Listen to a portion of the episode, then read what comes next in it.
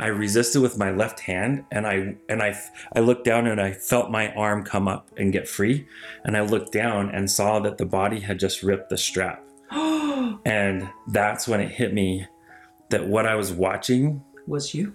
was me. And- oh my god. And when that happened, just like fear, negative thoughts came in. Like, you idiot, you've been dead this whole time. You didn't even know. It felt like all these dark forces actually started to come and smother me. Wow. And as they were getting closer and closer, and I felt like my light, my who I was, was going to be put out. uh-huh. As it was happening, I felt this warmth all of a sudden start on my back.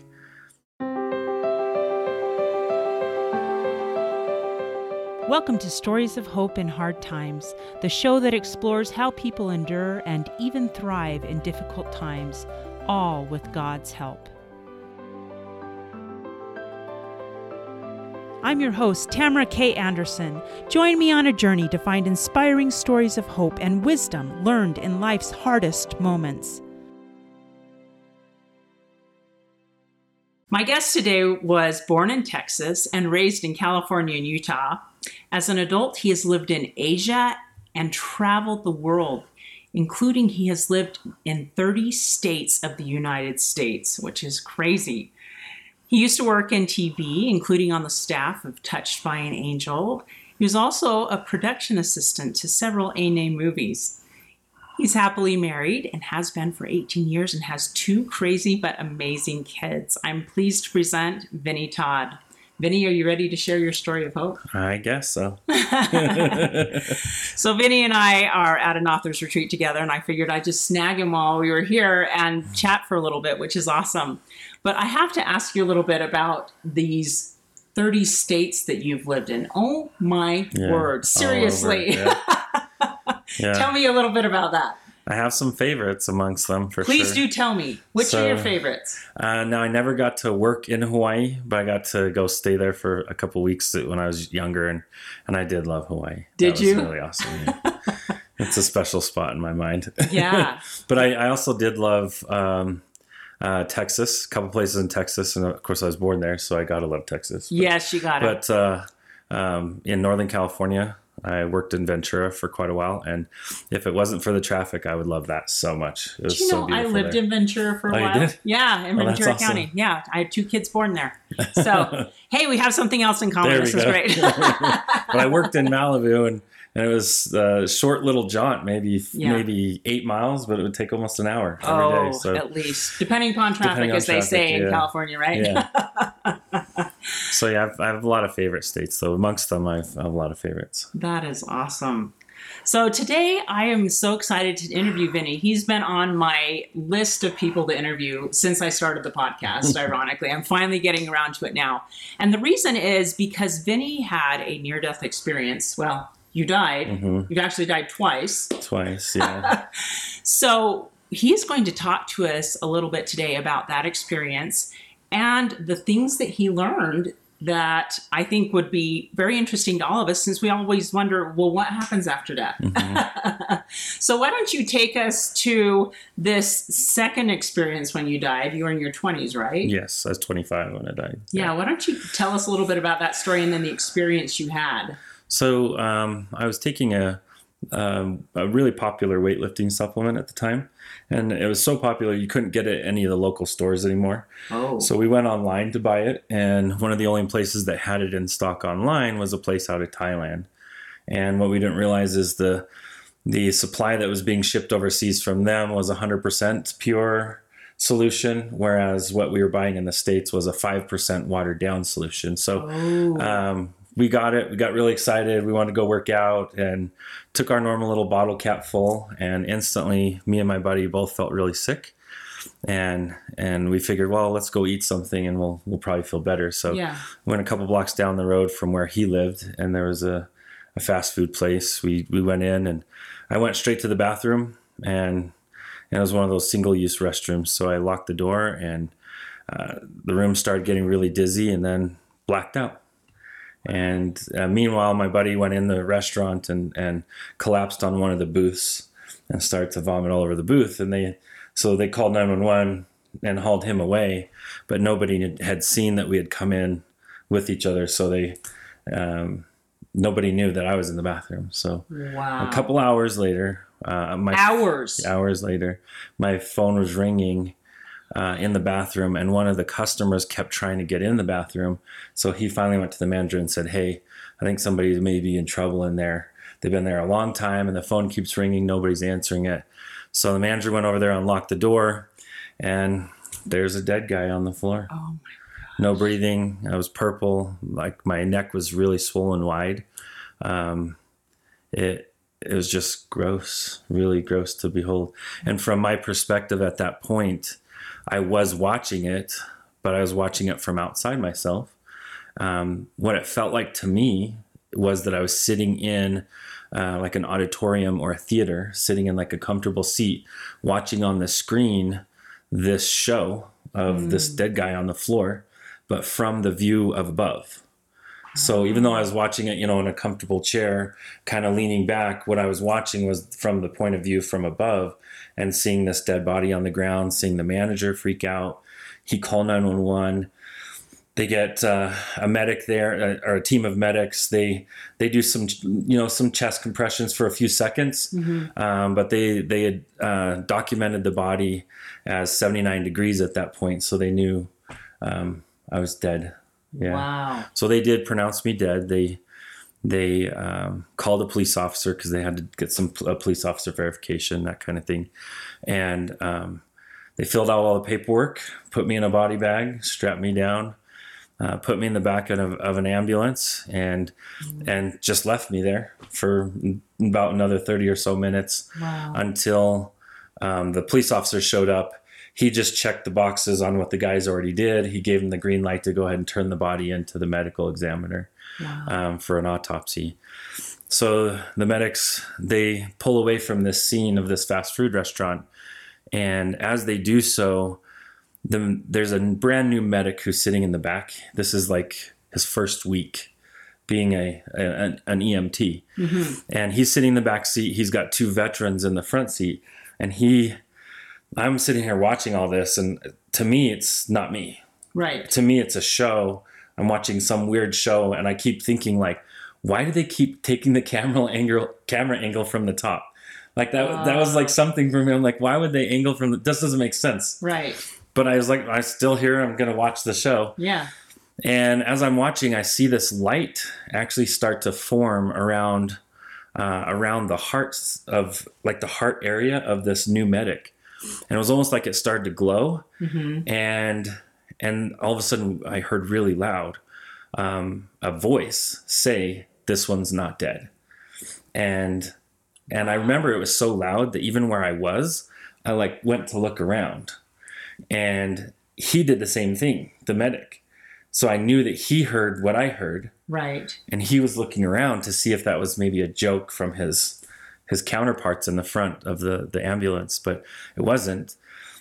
He debated it in his mind whether he really heard that or not for a few seconds and then the glow it started to expand and it went from his heart up to till the glow was going around his his his mind as well as his heart and almost like from his waist up. Wow. he started to glow and it got really uh, even louder and i heard this one's not dead um, and that time he took he began to take action. He he didn't even hesitate for a second. He unzipped the body bag. He started feeling all over the neck area under the arm. Then he went down to the groin area like on the inner thigh. And when he pushed down he pushed down really hard. And he he like connected with the bone in the thigh Uh huh. um, like the thigh bone. And when he made contact with the bone itself, there was like a spark of electricity from me where I was sitting up in the theater Uh huh. to him down there. And that was a little bit of an inkling that something odd was going on. This was not just a movie that I was watching. But that was enough for him to start taking action, like re- Wow. to start trying to resuscitate the body. So first thing he did is he he did a little mini trach right here and fed a tube down and started pumping oxygen into the lungs.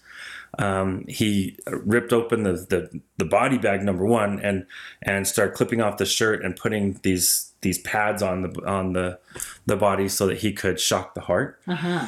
and he shocked it a first round and it made a, an alarm bell when he did that. And all of a sudden, the two veteran medics started noticing what he was doing. They're like, "You're going to get fired. Don't do this. This guy's dead. You got to. You have to know when someone's gone. Uh-huh. That kind of stuff." Yeah. And um, and it didn't even faze him. He wasn't even fazed at all. So first round of shocks, nothing. Second round of shocks to the heart, um, there was a single beat, single heartbeat, and then flatlined, and it was really faint, but Uh-huh. but it was definitely a beat. And that gave him even more hope. So then he hurried and shocked a third time. And the third time, it was a steady, faint beat. Wow. And uh, with that steady, faint beat, the the veteran medics in the front completely changed who they were and went into action mode themselves. right. Um, the driver said something like, "There's a hospital a block and a half over here. Call ahead." And so they called ahead, and literally a block and a half from where my heart started, there was an emergency trauma team ready to meet the body. So Wow. so they met the body. They they put the body on a on a hospital gurney, and as they transferred it over, I felt moving, and that was a little weird to me. But I I still didn't dawn on me that what was going on was me, really? because me was up here watching, Ah, not down there. So how could that be me? right. That'd be kind of like watching someone out on this balcony that's you. Like Yeah. that's not you. You're right Yeah. here, right? Yeah, yeah, yeah. So I'm sitting there. Well, that was weird. Why did I feel that? Mm-hmm. and um, then they started to strap down the body because the body was starting to go into convulsions and there was like foam and weird stuff coming out of the mouth um, and as was like going into these convulsions they strapped down the body with these like leg straps Uh-huh. first and then they went and did the the arm straps well they got both arms strapped down and i remember feeling like i couldn't move my arms where i was sitting Really? so so I resisted, and I'm left-handed. I resisted with my left hand, and I and I I looked down and I felt my arm come up and get free, and I looked down and saw that the body had just ripped the strap, and that's when it hit me that what I was watching was you? was me. And- oh my god. And when that happened, just like fear, all these fear and kind of like negative thoughts came in. Like, you idiot, you've been dead this whole time. You didn't even know. Like, just, just all these dark thoughts and feelings came in. And it felt like in this theater where I was, it felt like all these dark forces actually started to come and smother me. wow. And as they were getting closer and closer, and I felt like my light, my who I was, was going to be put out uh-huh. as it was happening, I felt this warmth all of a sudden start on my back. this is always hard for me to talk about. This warmth was this like this love that you can't you can't describe. But 2 seconds of this love can immediately eradicate the worst harm that this entire life can give you. Really? Yeah, it's so beautiful. And it's it's a love that we don't get to experience here. We don't. Um, but it's a love that is the foundation of what is here. And it's that love that the universe was built on. hmm And it's, you know, people call it God's love or or universe's love or source love or creator's love, but it's the it's the building blocks of what what has created this life. And I felt it. I, it was like a light. It like started warming my back, and it it kind of flooded over me. And as I did, I felt it was coming from behind me. So I turned away from this horrible scene in front of mm-hmm. me, and I turned around and I saw this man, like all dressed in white and he had a long white beard, um, very pink skin, very blue eyes. His blue eyes felt like they could literally like stare through you and like see who you were as a soul. And so obviously, he this guy looked like the the, the typical must be God. Yeah. So, and I'm like, so are you God? are you God? And uh, he just he just like shook his head and laughed. He's like, no, I'm not God. And I'm like, well, then you must be Jesus, then, right? And uh, he's like, no, I'm not Jesus. And I'm like, well, you know, who are you? What's going on here? and he he just explained that he was here to be a guide for me, and he was a helper. He was going to help me go where I wanted to go. If I wanted to go back to where I had just come, I could go back right then Uh-huh. um, or I could go with him. And it, there was no question. There was no possible way I would want to go towards that that pain and that ache and that fear that I was feeling. I told him I just I said wherever you're going, I'm going with you. I'm like, I want to go with I'm done you. with that. yeah, I'm none of that anymore. So Uh-huh.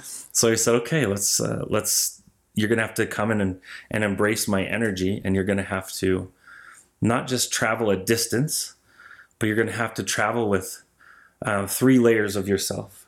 You're gonna have to travel with from point A to point B, which is a physical distance Right. but you're also going to have to travel with understanding.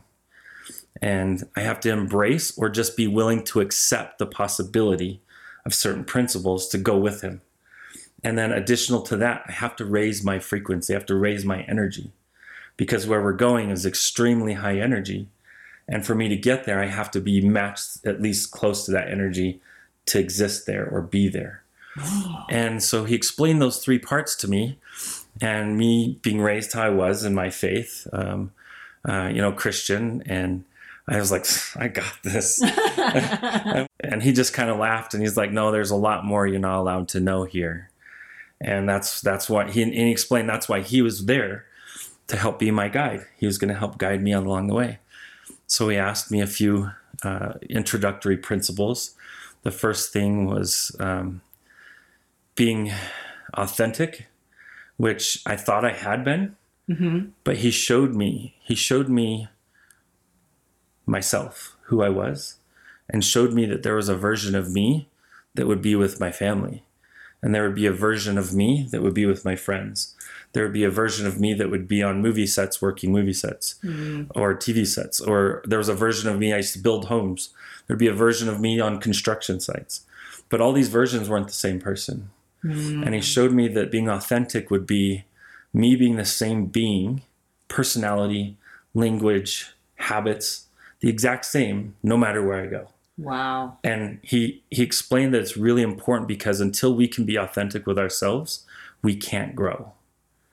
We ourselves can't grow until we uh, authentically are who we are. Number one, and then secondly, authentically love ourselves. Wow, that is such a powerful concept. And and I've often wondered that because I think that's something we really struggle with We as do. humans because I think the adversary attacks that. It's interesting he taught you that as the first principle That's because like- I think the adversary attacks that. Oh, you're you're not worth anything. How can you even be proud of yourself? And if you made think- so many mistakes. And if you think about it too, one of the reasons why we put on kind of a different personality uh-huh. for different groups is out of protection. Because we figure if we if we're our true self, why are we hiding their true self? yeah. Because somehow we feel our true self would be not accepted Yes. or or excluded or made fun of or something like that. Yes. So we put on this different persona for certain groups. right. And that's not the way we were built to be. We were built to be authentic and to understand who we really are.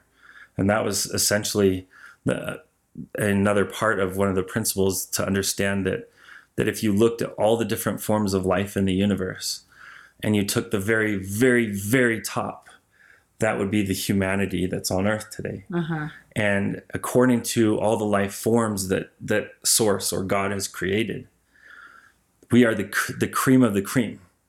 We are every one of us kings and queens of the most high god.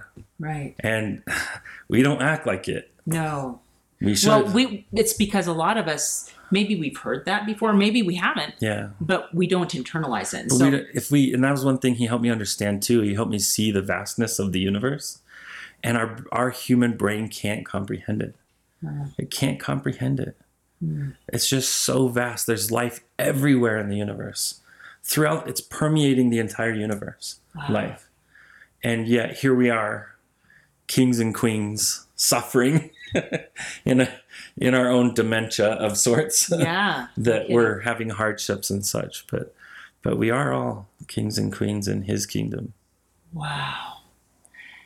That is powerful. What has knowing just that first principle meant to you since absolutely you've come back? changed me absolutely changed me after my experience um, i'm definitely a different person i used to be a, a bit hot-headed and uh, especially with driving and politics and a lot of different things and i'm still very passionate about freedom Uh-huh. because it is free agency that we are here to to utilize and it's our free agency that helps us work out our spiritual muscles food. And that's one of the biggest things that I did take away from my experience is the whole reason we are here is to learn to make choices Wow.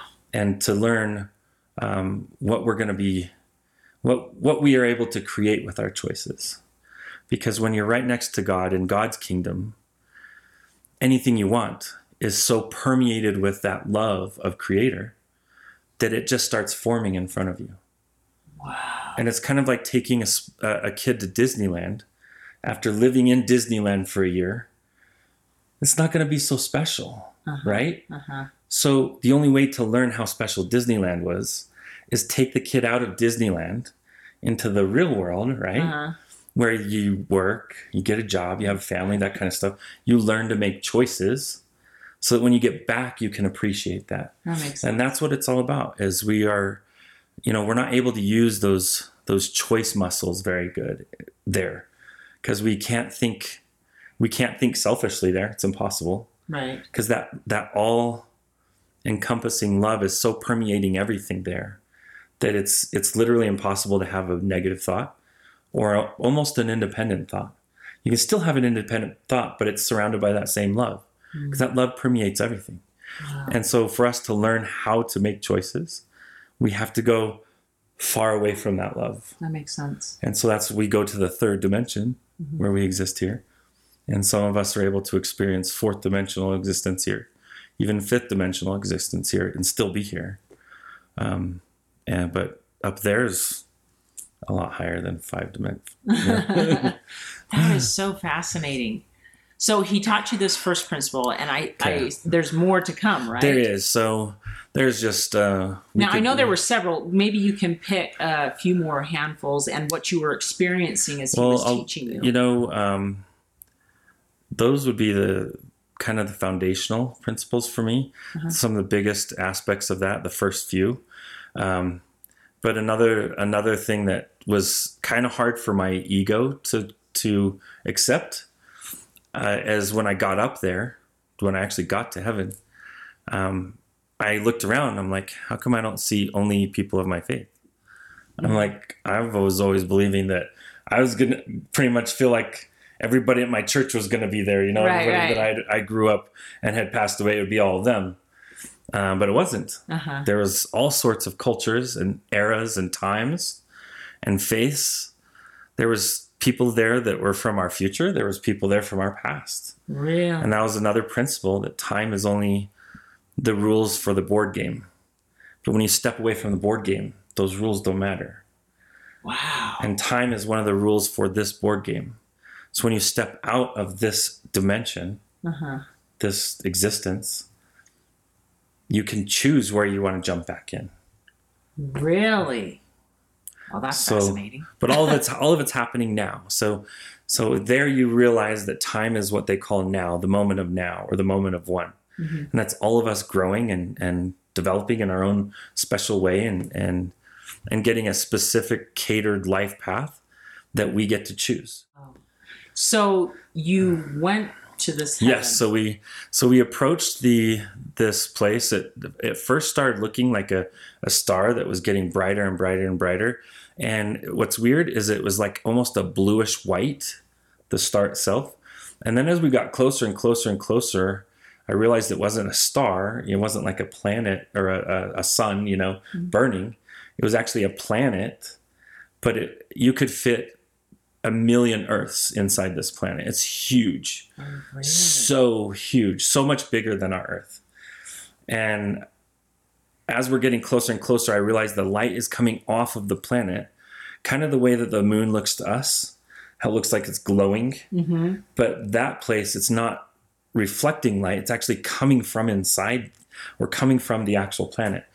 And um, as we get closer and closer, I see all these like pearls. They look kind of like opalescent, like creamy colored pearls, like all over the place, floating around um, this planet.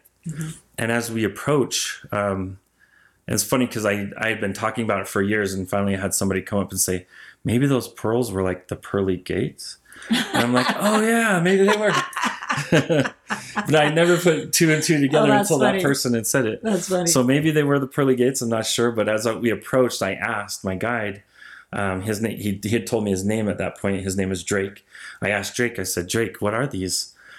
And it's so cool. He, he was able to do this the entire traveling of us getting close to this place. He could take my consciousness and just put it places and then bring it right back. Like instantaneous, kind of like the internet, right?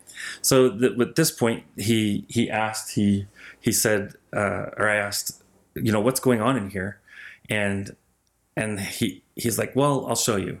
So he puts my consciousness inside one of these pearls, and I see that there's like spirits all over in there, a lot of spirits, mm-hmm. and they're all angry and yelling and screaming, Oh. like profanities, and they're all yelling at each other, but they don't see each other. And so then I asked a second level, like, who are they yelling at? I can tell they're not yelling at each other because they're kind of yelling out into open space. Mm-hmm. And he helped me understand with this one gentleman. He let me see what he was seeing. And he, he showed me that this old man was yelling at his son and was like cussing him out for a betrayal. He felt betrayed almost to death, mm-hmm. like of this betrayal of his son. And and then across from this old gentleman, there was a lady, and she in turn was yelling at her daughter, which is kind of odd, mm-hmm. but both kind of the same energy though. Mm-hmm. It felt like betrayal energy, and I think that's what this pearl was. It was a pearl of betrayal energy. All these spirits were in there, and here's what it was. I was explained by Drake that this was uh, kind of like a a decompression spa of sorts for certain spirits to cleanse themselves of negative energy. Once they were able to do that, then they were in a place where they could get help to be raised their frequency and, and go where we were going. And as I, I was that was explained to me, the old man kind of like took a deep breath and and stopped yelling. And then out of nowhere he he kind of realized, whoa, where am I? He hmm. started to look around and and within a millisecond these these angels came from outside the pearl into next to him and then then he was gone hmm. and so they took him on his journey where he was going to go mm. and and so these these pearls or this pearly gate is is not necessarily a gate keeping people out. It's a gate getting you conditioned and ready for what's on the other side mm. which is heaven which is this planet. It's huge. So I guess one of the lessons learned is you can only progress as fast as you're willing. as you're willing progress. yeah. But the whole system even those pearls themselves are built out of that love. And it was really cool because the second that that old man had realized that he was done cleansing himself that energy that love was right there and they were able to take him and it was cool because he was from probably like early 1900s late 1800s Uh-huh.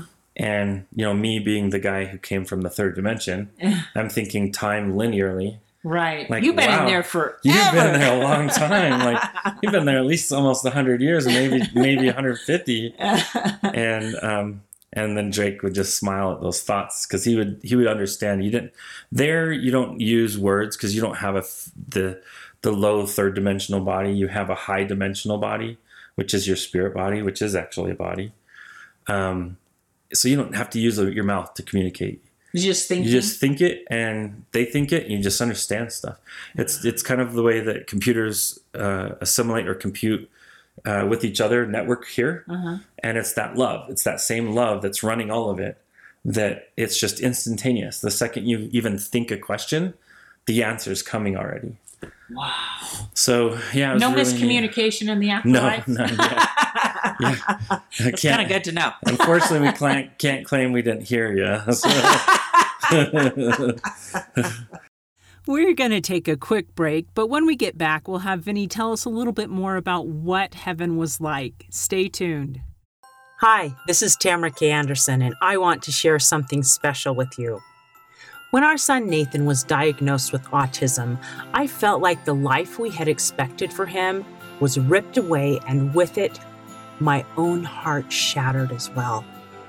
It's very common for families to feel anger, pain, confusion, and anxiety when a child is diagnosed.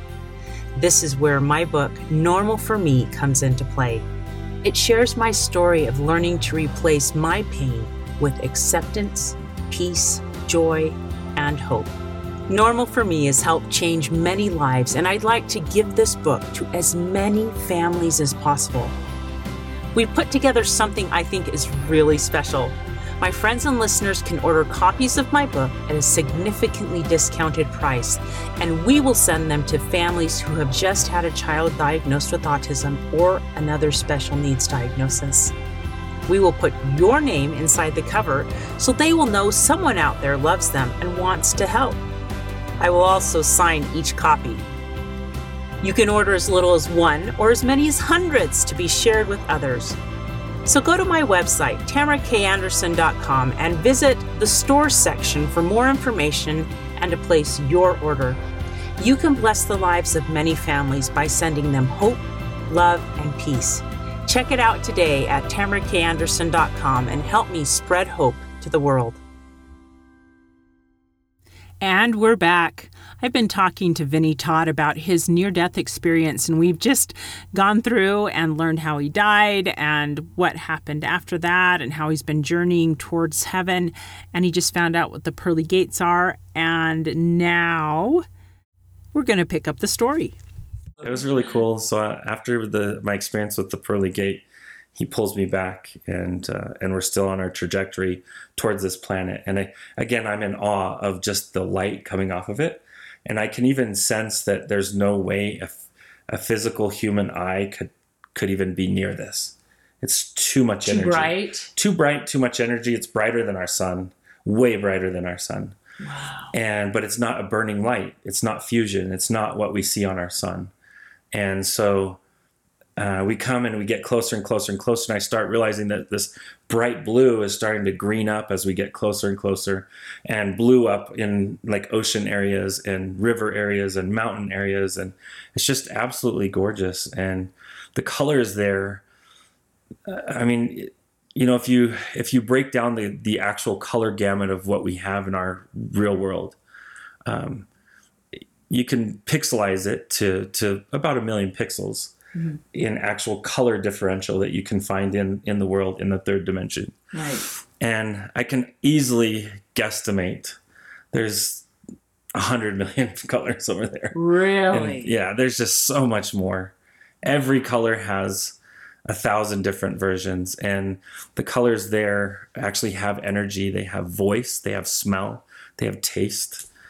Um, even to even touch down on the grass where we actually touch down, um, even touching the grass with my feet, I felt that love. I felt like I plugged into that love, and I, you know, if if you could cry there, it would be like crying.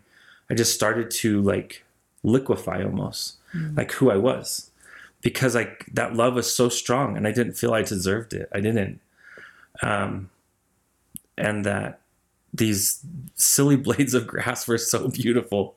Like to even describe in human words is impossible, but the best way I can describe it is is sweet, loving music. Um, that smelled like the best smell I'd ever smelled in my life. Wow. And that was just the blades of grass. Wow. and there's Wow. flowers, there was trees, there was a stream. I got to experience all of that, and um, and I got to see this building, this huge building, and it was built out of white marble, like white opalescent marble, and the entire building was one block of marble. And the way it was built is out of loving consciousness. Our our source, our creator, asked this building to exist, and the building formed itself out of that love. And what was really neat is there was no doors in any of the rooms, but yet when people wanted to go from room to room, they would come and lovingly ask to go from one room to the other, and an opening would just form. They'd go through, and then the opening would seal itself back up. Wow. And this this place was like a university of sorts, of but beyond time, because there's people from our future, from our present, from our past, from our ancient past, which oddly looks very much like our future.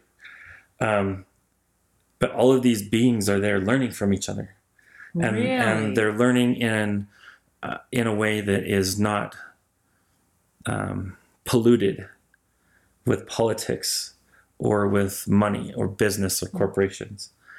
This learning that they do there is completely unadulterated and it's true knowledge and and so our yearning for learning gets to continue so we get That's to learn more if we want to No, that's, I like that concept because I am a true learner. I, if I want to learn how to podcast, I learn how to podcast. You know, what I mean, I, I just I have this thirst inside of me that that doesn't seem to get satiated. Like I always want to keep learning, and I think it drives my husband crazy that I take so many online classes or whatever. yeah but yeah I'm like I'm always curious. I want to learn more, and so I'm glad. To, I'm glad me to- too and you know what's funny is i like to learn before i died but since i died i have this weird knack for remembering things the oddest Sweet. weird most random things i just remember them Hmm. data physics um, math like just numbers sequences patterns just so many things that are are so different now since i died. And i pick up on patterns everywhere everywhere. Really? and we have no idea that that that loving force that runs that existence or the whole universe is very present here but you almost have to be that like super aware person to pick up on these patterns and these frequencies these especially numerical patterns. It's a it's a way that god really likes to send messages to us. Mhm. and specifically i really resonate with the the number 1111 and and to me that connects to me as my god number um, because it's all arrows pointing to him. And and also it's the the first number. It's the it's the beginning. And and uh, and the way my mind understands it god exists at the 11th level of the 11th dimension. Hmm. And i got to touch down at the first level of the 11th dimension in heaven. Hmm. And that's what heaven is is the 11th dimension. And that also helps us understand where we are. We're being in a third dimensional existence here. We have quite a bit of raising our own frequency to be able to get to where his loving frequency is. Hmm. Yeah. Now, when you talk about frequencies here, um, is it like, see, one of the things I'm fascinated with is the concept of light. And, you know, w- we see that battle in books, in movies, Yeah. you know, the battle between light and darkness. Is is frequency like light, or how would you describe so frequency? here's the best way i've been able to describe it and and again this is trying to use words to to explain things that there's no words to explain Right, yeah. but i'm Sorry. I'm, I'm a, you know, in my past, I was an avid studier of the Bible and Uh-huh. and and of Scripture. And when you study Jacob's ladder, um, Jacob's ladder essentially, uh, or existentially, is um, the frequency scale. At the top of Jacob's ladder is God, our Creator, and at the bottom is is the opposite of God, the antithesis of God. Uh, some might call uh, call the opposite of God Satan, right. or or devil or whatever. Uh-huh. But here's the funny thing: if God created his Jacob's ladder, He created the bottom and the top, Mm, and so God knew that for us to grow, we we had to get distance from Him. The same way that in this world, sometimes our kids can't grow up till they get a little distance from us. It's just a fact. mm, And now, doesn't need to be that big that we could move from God, no. But uh, it's the same principle. And for us to grow, we have to get some distance. So we have to sink down Jacob's ladder. But what's really neat, though, is our daily choices. Every single choice we make, from the air we breathe, where we live, what we choose to eat or consume, whether it's with our mouth, our eyes, or our ears, because we consume with all three yes. um, those choices will either raise us up the scale or push us down the scale. And if we're not sure if they if it's raising us or lowering us, it's lowering us. There's no question. Wow. So if we're like, no, this this, this decision just has me treading water. No, it's sinking you. Period. You're either raising your frequency or you're lowering your frequency.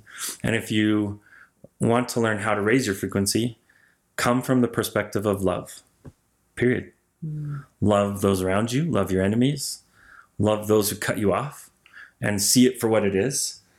When someone cuts me off before I died, I used to give them a special finger and sometimes like wave it at them and see if they'd pull over and I could cuss them out or whatever. And now, when uh, you know, since I died, someone cuts me off, I I literally am like, look at me there, that's me right over there, and it is. We're all we're all different fingers on one hand.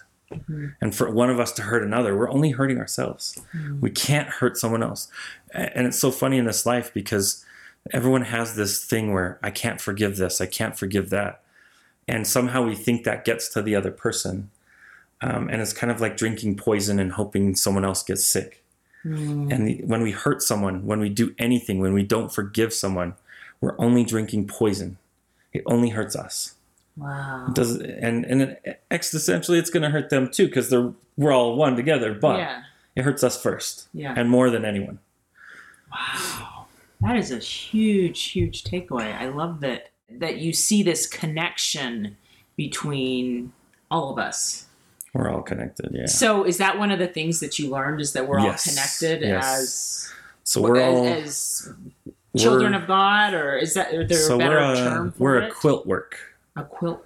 of God, Ah. and for one thread to be angry at another is to still damage the quilt. I love that. Because we're all part of the same masterpiece. We are. We are.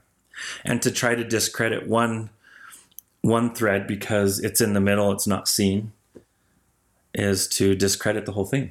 Mm. It's we all play our sacred divine part, every single one of us. Wow. Even the ones that think they're not making a difference in this world. Going around and being a loving person, you are broadcasting that love frequency. You are changing the world.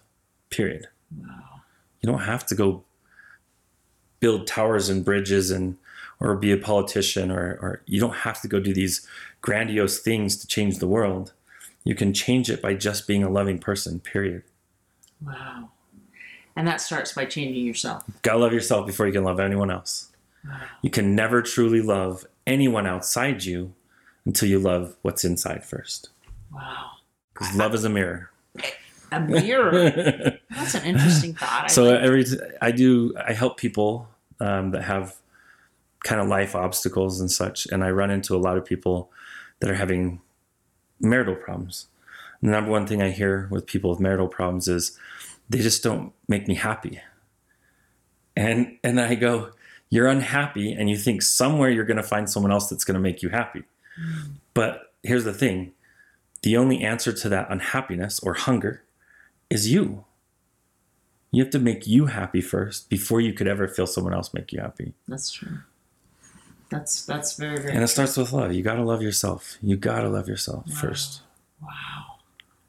That is that is such a powerful concept.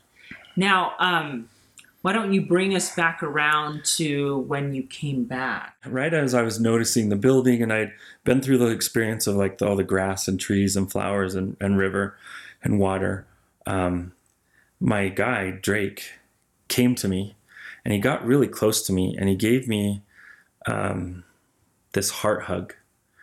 And it's kind of what we're emulating when we hug each other here. Mm-hmm. But what we do in that in that form is literally our cores, our centers, come together and become one for a few seconds. And when we do that, we just get so full of of this love Mm-hmm. of of our creator. Mhm. And it's a beautiful thing. And when he when he got done, he pulled away and said, um, "This is going to be really hard. I promise you, it's going to be worth it, though." And as he said that, I instantly started hearing in my ear a blessing being given to my body back on earth. Mm-hmm. And I, it, I was hearing it as loud as if it was in my own ear. Mm-hmm. So I was hearing it through my own body. And so uh, I obviously was being strung back to my body. And, and um, by the time I heard amen to this blessing that was being given to my body, to this special prayer being given to my body, I was I felt like I was instantly back. Wow. And it, what what had happened was my brother. Um, now, fast forward, I'd been in the hospital now for for a little over three days, and I'd been brain dead for those three days. wow. My brother had come in and given me this special prayer blessing over me Mm-hmm. that third night, and um, and as he said Amen, he had said that about 10, 10, 15 p.m.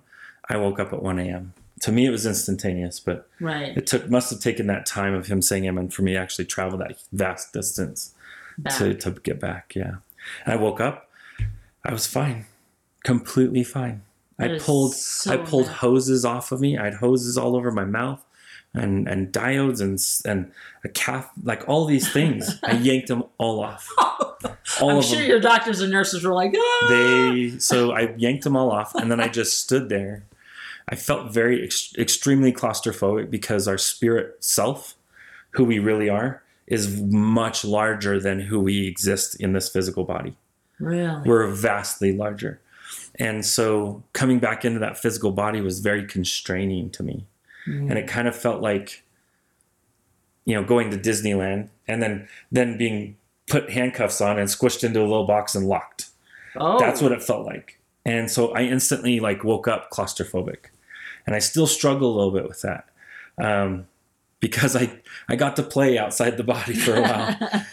and and I, there's that another reason why um, you know we have to come into baby bodies so that we because if they could talk right off the bat they'd be like what the hell are you doing stuffing me in this little body I know, right?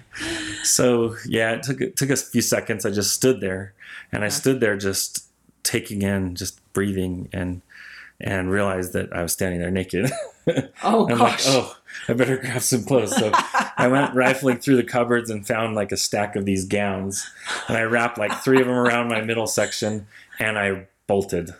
Did I you was- really? You're like, I I, was- am out of here. I was leaving. And this, this is, you know, again, is like one in the morning. Oh and I think there's two nurses on the entire floor that I'm on.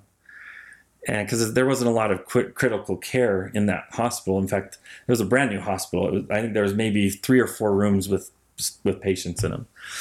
So I went running down towards where I could see there was an elevator. And so I'm all bolting down there. I get to the elevator and I hit the down button and I hear a scream, like a squeal so loud. And I looked down and the nurse had run in my room and saw like all my stuff was pulled off. Even my gown was on the ground, which the gown had blood and stuff on it. And like, oh, and she just squealed, like screamed. And then she came out of the out of the room and the other nurse met her and she was like, He's gone. And then then, then they both it was it's so weird. They both somehow knew I was right there at the elevator because they both were like and they as they both saw me and I'm sitting there holding like the these gowns, they both screamed. oh And then I'm like, oh man, I'm toast. I gotta go back. so they they made me go back in my room and put on a gown and and hook up some more diodes. But every time, as soon as they leave the room, I just pull them off. I couldn't have them touching me. I it, it hurt to even have the gown touching me. It really did. really? Like it, it just it. I felt so claustrophobic. Yeah. wow. But it was funny. Um, they had they had to call a security guard, and he he came and like stood by my room, and I told him I wanted to go home. They're like, "You can't. You were dead, and or you were brain dead." And I'm like, "Well, I'm fine now." So they're like, "No, it's a fluke. You're gonna go back under."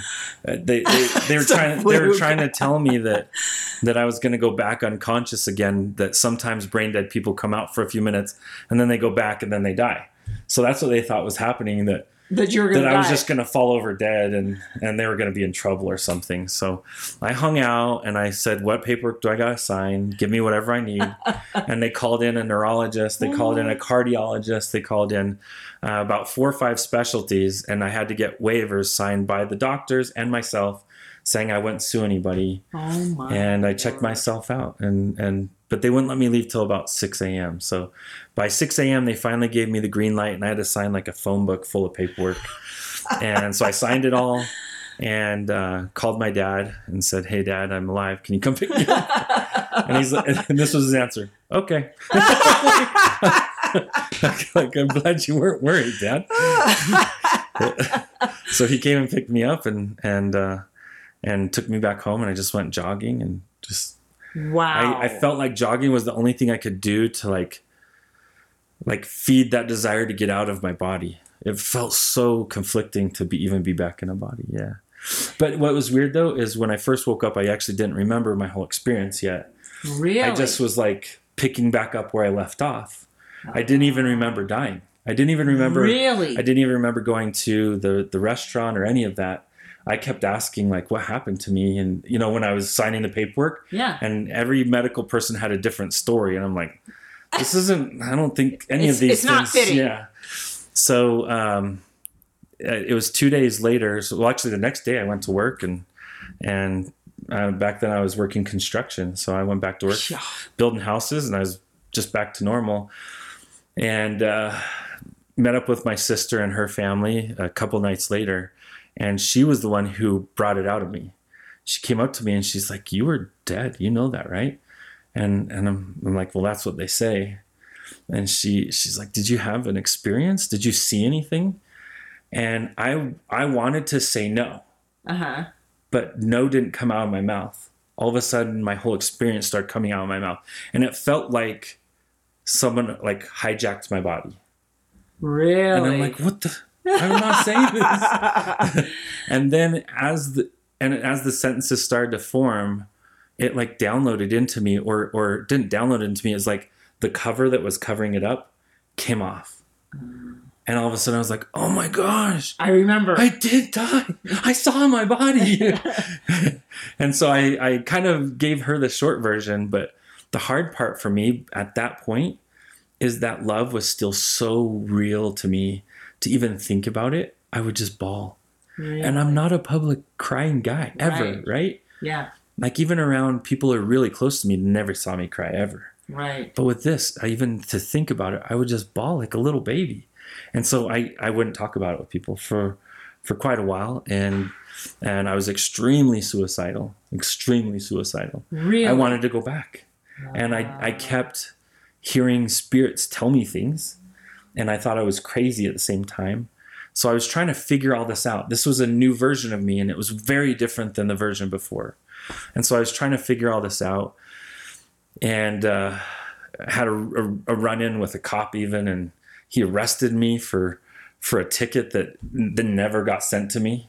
And, and all this is happening, and but God kept sending me messages. In fact, the very money to to bail me out for that stupid unpaid ticket was the exact amount my brother had on him Wow. at like midnight one night, you know? And so that added to my experience of, you know, God's still looking out and I need to be aware of that mm-hmm. and to stop trying to want to go home and just let it happen on its own time.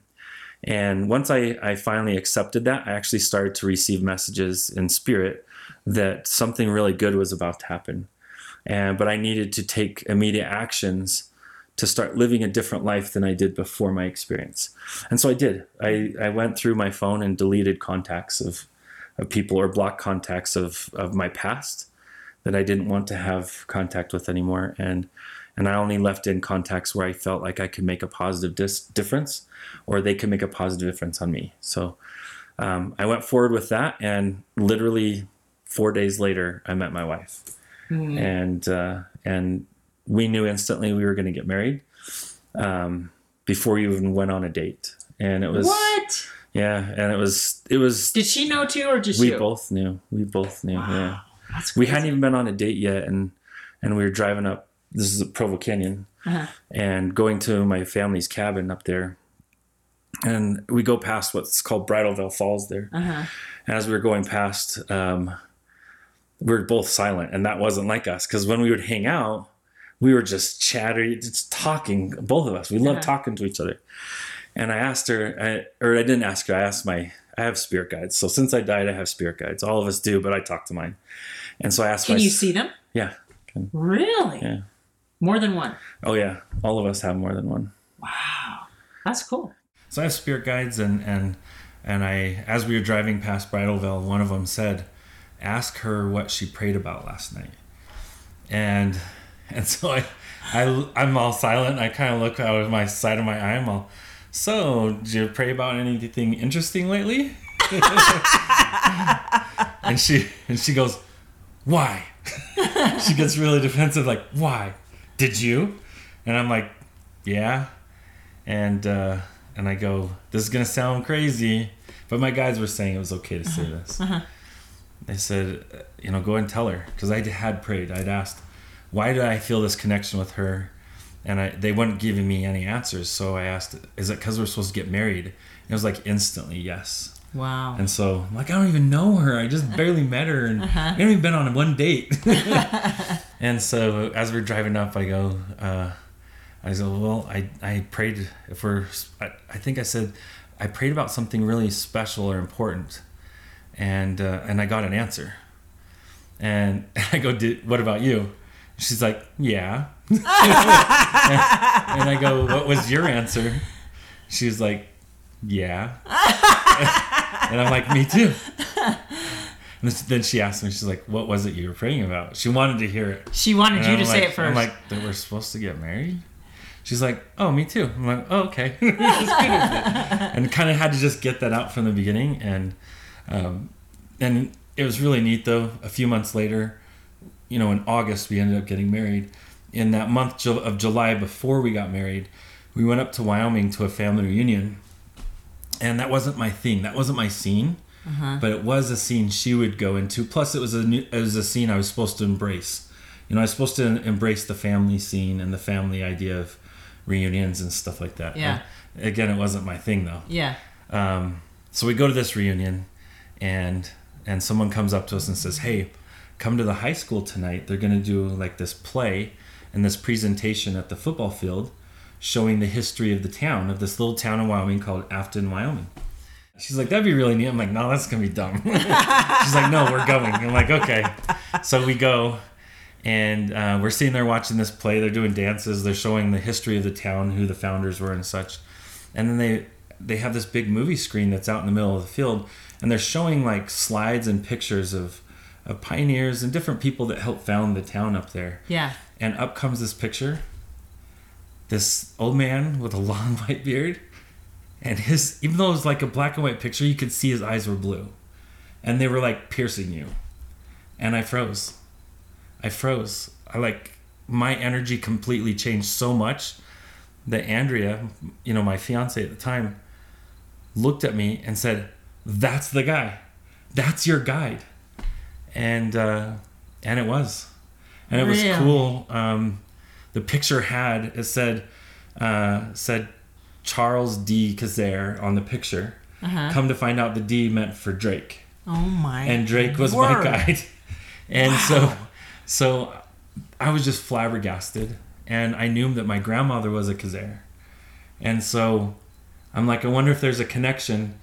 She grew up in Wyoming. He was one of the he was one of the first clergy of the town, Wow. and so um, so I went, we went and asked my grandmother, and, and uh, you know, it was a, a few days later, I think that when we were asking her, and she said, "Oh yeah, Grandpa Drake, great Grandpa Drake is what she, she called him," and it turns out it was her great grandfather, which would have been my great great grandfather, wow. um, or triple great great Yeah. great great grandfather, and um, and sh- the way she described him Uh-huh. was he had these blue eyes that could look through your soul, and You're like, and like, I know. I know. I know him personally. and I'm like, and he's standing right here. No, was he? he was. oh my word. and and it was just really cool because he was he was kind of showing me like, see, there's this love all around you, like. Because even at that point, all these good things are happening to me. I still am thinking, you're crazy. I tell people my story and they're like, you're crazy. And I'm like, yeah, you're right, I am. and then I hear I hear and speak to spirit and I think, you're crazy. That's not something people do. And um But is that then- being authentic? exactly, Going back to principle exactly. one. It yeah. wasn't. And so God sent me this little like nugget to find out that my guide was a real person here on earth. And um, you know, fast forward, I get married. I'm still a builder at this time, and I, I end up going up to Alaska for a couple uh, big custom homes I had to build up there. And, and uh, as soon as we get done, all my projects are finished, and I have no more projects for like a month. And family comes to me and says, "Hey, your grandmother, who I had just talked to, you know, a few months earlier, is her health is failing, and she needs somebody to come take care of her." And so, without even skipping a beat, we volunteered and we moved to Wyoming to to go take care of her. And while we were there, my wife was able to go through a lot of the um, documents and stuff for my grandma. And one of those documents was a prayer, a special prayer given in in my faith. Um, people call it a, a blessing, a patriarchal blessing, Uh-huh. and it was the one that was given to him to Drake Really? and it was really neat is like the blessing and it might it might not have been the official patriarchal blessing but it was like that it was a long uh, three page blessing or two and a half page blessing and it was all written down. And when you read the first two paragraphs, they talked about his life in the physical realm. And then almost an entire two pages was all about his work on the other side. As a guide, a transport, someone who assists in helping those transfer from the physical realm to the other side. Really? So there was like a third nugget to that gift of understanding that I couldn't have made that up. There's no possible way in my because my ego is still saying you're crazy. You're crazy. This, this this must have been you know I'm I'm very scientifically minded. Uh-huh. So my brain kept trying to say, no, this is just your mind trying to fill in the blank spaces. But here's the thing: after so many signs of things being dead on 100% true, um, you realize you have to give up on that whole ego of this is your brain making up things. This is real Right. and um, and so you have to go with that. I, and so I have, and some people still to this day like, no, he's Vinny, he's crazy. You know, stay away from him. He'll tell you things he's not supposed to know. There are people out there who are probably super curious. Um, I know, first of all, you've written a book, and Yes. it it'll be coming out sometime in the next we we hope in the next six months ish. We hope. But why don't you tell us a little bit about where people can find you so that they can, oh, I like what Vinny said. Yeah. I resonate with it. Um, how can people find So you the- and find out more about your Best place is I'm I'm uh, doing a website called Living God's Light, and eventually I'll I'll be branching off and doing a Facebook page out of it, Instagram out of it, that kind of thing. Um, I really am gonna take it on as kind of a campaign of light that I want to be that light for who those who need it, and it's not for everybody. It's Yeah. definitely not digestible for everybody, and I understand that. I'm I of all people understand that. So Yeah, yeah. um, that even my message is not for everybody, but it is for a lot of us. And and if I wasn't someone who went through this, like when I go back to who I was before my experience, I needed this. I needed this uh, understanding, and I'm so grateful that I was able to receive it and and come back. At the same time, I really look forward to one day when I get to go back there. You know, it's not something at all that I fear, and um, I embrace it, and I'm not trying to bring it on me in, in any way, but but I really am excited for one day when I get to go back. That's cool. So I, lo- I love that. That's a good takeaway too. Is that we shouldn't fear death. Not at all. Oh my gosh, it's like fearing Disney World or Disneyland. like, why? Well, there are some people There is. like my husband who does not like Disneyland or Disney World. well, if there's no Sadly to me, because no I like Disneyland and Disney World, but Yeah. but um but yeah, it's not something to be feared. And what would you say to people who are perhaps grieving the loss of a loved one? So, the number one thing I like to tell people is number one that they're they're totally fine. Number one, and number two is that you know this life continues. In fact, this is the pit stop. Life went long before this, and life continues long after this. This is the pit stop. This is the going and getting gas, right? Mm. And that's what we're doing here. We're just this is just a short pit stop for our our eternal existence, and um, before you know it, you know, time will come where you can be back with that loved one. You don't want to rush things. You don't want to go in the wrong way. You want to go the way that God plans it for you. But you need to embrace the the love and the energy of who your loved one is. And if you really embrace them and think of them a lot in a good way, not a hurting, sorrowful, I'm lonely way, but in a good, I love you, I miss you, and I, I remember these amazing things about our our existence together. In that way, we can actually bring forth a strong connection with them so that we can get our own signs and our own omens from the spirit side. Um, sometimes in numbers, sometimes in the 333, sometimes in the 11, the, uh, uh, you know, 11, 11. Sometimes um, we can ask, we can be specific and, and if some, our loved one loved birds, we can say, I want to see um, a cardinal feather, or I want to see a blue jay feather, you know, something like that, or a turkey feather. we have all three out here. Yeah, we do. but um, but I'll you know you can see you can ask for specific signs, and when you find them uh, and see them, snap a picture of it and really feel gratitude and and love in your heart um, for God's universe to compile enough love to make that sign come forward. And those signs do come.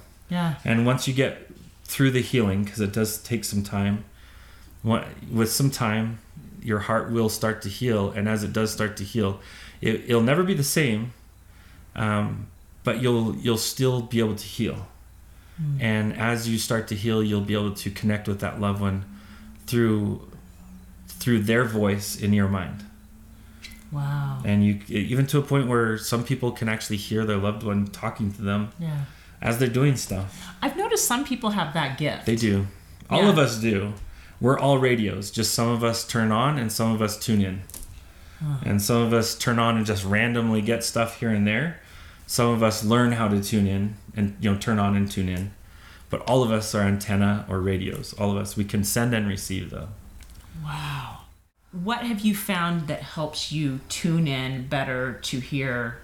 I guess I, I want to say God speaking to you because Yeah. I've, I've had I had another podcast ge- guest call it uh, the God voice in the god voice yeah Yeah, and I really liked that phrase. Um, what what do you do to help you tune in? Because maybe it's something we can. So if. I did everything I knew, my, my spirit voice or God voice would be much stronger. I, I call it my guides.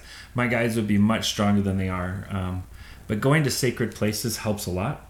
And like we were talking this morning, the, the most sacred place that any of us can go is in our temple, in, in our between our two temples. And we need to go there regularly and meditate, and we need to start building that relationship with the divine if that relationship starts with just setting up a regular time where you're just going to sit quietly, eventually um, the energy will start to flow and it will start to come. Um, and and it's really important for us to seek higher frequency because we can always ask lower frequency the same questions as we ask higher frequency. And a lot of times we get the same answers, but the version of answer we get from lower frequency will lead us on the wrong path always. And so it's really important that we do seek higher frequency um, because it's it's kind of like um, you know guideposts where people can be up on a guidepost. The higher you can get, the better you can see. And so the the higher the frequency, the better the answer. And when a, an answer comes to me like from my side direction energetically, I don't trust it fully. I'll listen, but I don't trust it. I wait till it comes from above or or higher frequency. And um, one of the things that helps me the most is to number one stay really hydrated. I drink a lot of water. Um, I drink a lot of sodas too, but I shouldn't drink any sodas. Soda turns off spirit, water turns it on. So for every soda, Really? oh yeah, for every for every uh, soda I drink, I gotta drink two or three waters to counteract it. Wow. But so um, so it does matter what you put oh, into your physical definitely, life. yeah. That is so cool. Before we close, have there been any Bible verses that have become meaningful to you since your near death experience? I have two favorite scriptures. So, um, and one of them I had before my experience, and the other I've I've picked up since. Let's see here.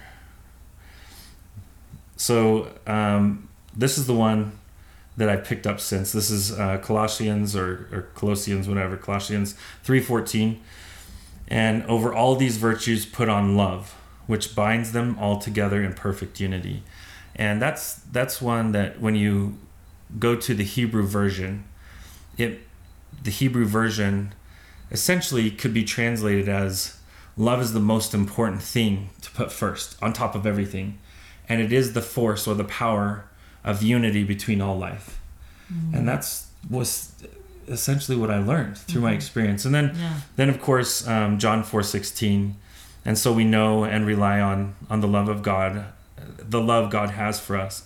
God is love. Whoever lives in love lives in God, and God in them, and and it's kind of essentially the same same principle that that the universe is love, mm-hmm. the universe is God, and it's all permeated with that that loving force that was created for us to to guide us and create us and shape us and but in a way that we choose that shaping we choose that that growth and if we choose not to grow we don't have to grow Right. you know we it's have it's the all agency up to us. it is And God takes us where we are. Yeah. And we're driving our own ship yeah That is awesome. Well, thank you so much for sharing this. I'll be sure to link Vinny's um, website, livinggodslight.com, in the show notes if you want to check that out. And it'll keep you apprised of of his book Yeah. that's coming out As of his whole out, experience. yeah. There's a whole lot more in there that we didn't even get to cover. Yeah. So so we're just we're just doing a little scratch here and and I'm just thankful Vinny was willing to share his Yeah, story with thank us and if anything take from this that you are loved and that God loves you and choose to love yourself because that's really really important. And truly, if you love God, you're going to love you mm. because you are a creation of God. Hey, thanks so much for listening to today's show. If you like what you heard, subscribe so you can get your weekly dose of powerful stories of hope. I know there are many of you out there who are going through a hard time, and I hope you found useful things that you can apply to your own life in today's podcast. If you would like to access the show notes of today's show, please visit my website, storiesofhopepodcast.com. There you will find a summary of today's show, the transcript, and one of my favorite takeaways. You know, if someone kept coming to mind during today's episode, perhaps that means that you should share this episode with them. Maybe there was a story shared, or a quote, or a scripture verse that they really, really need to hear. So go ahead and share this podcast. May God bless you, especially if you are struggling with hope to carry on and with the strength to keep going when things get tough. Remember to walk with Christ, and He will help you bear the burden. And above all else, remember, God loves you.